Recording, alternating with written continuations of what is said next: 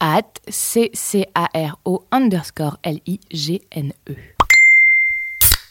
En fait, on sert à rien, nous autres, historiens, historiennes. Oui, c'est un peu étrange comme épiphanie, mais quand on voit la façon dont on se fiche désormais totalement de l'expertise, tu as passé 30 ans à étudier un sujet?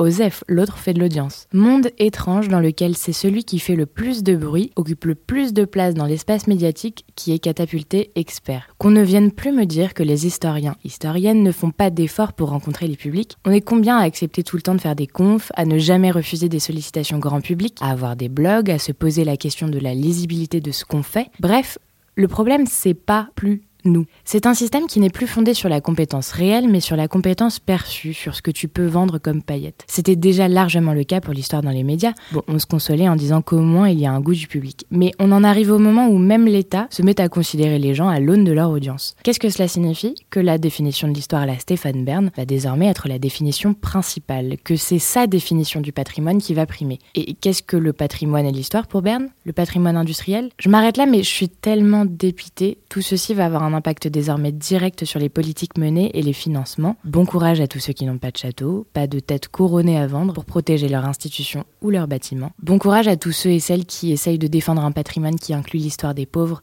des anonymes, des petits. Bon courage.